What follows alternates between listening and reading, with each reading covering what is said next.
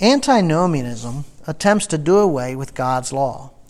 By teaching that Christians are free from the obligations of God's law, antinomianism takes the biblical teaching that God's law does not save to an unbiblical conclusion. While God's law is not a means of salvation, Christians are still obliged to obey God's law as a rule of life. Antinomianism comes from two terms anti, against, and nomos, law, meaning lawlessness. God calls lawlessness sin. 1 John 3 4. Everyone who practices sin also practices lawlessness, and sin is lawlessness.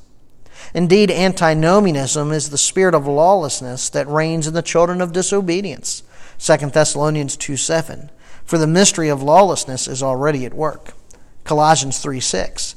It is because of these things that the wrath of God will come upon the sons of disobedience. By removing God's law, antinomianism results in spiritual anarchy. Such anarchy rears its head in the idea that a Christian can live a life of sin and still be forgiven. According to R.C. Sproul, the song of the antinomianism is, quote, Free from the law, O blessed condition, I can sin all I want and still have remission, end quote. In reality, antinomianism has produced an entire generation of professing Christians who are still dead in sin. As Sinclair Ferguson stated in The Whole Christ, quote, the wholesale removal of the law seems to provide a refuge for the antinomian.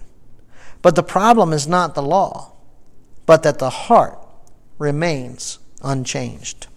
End quote.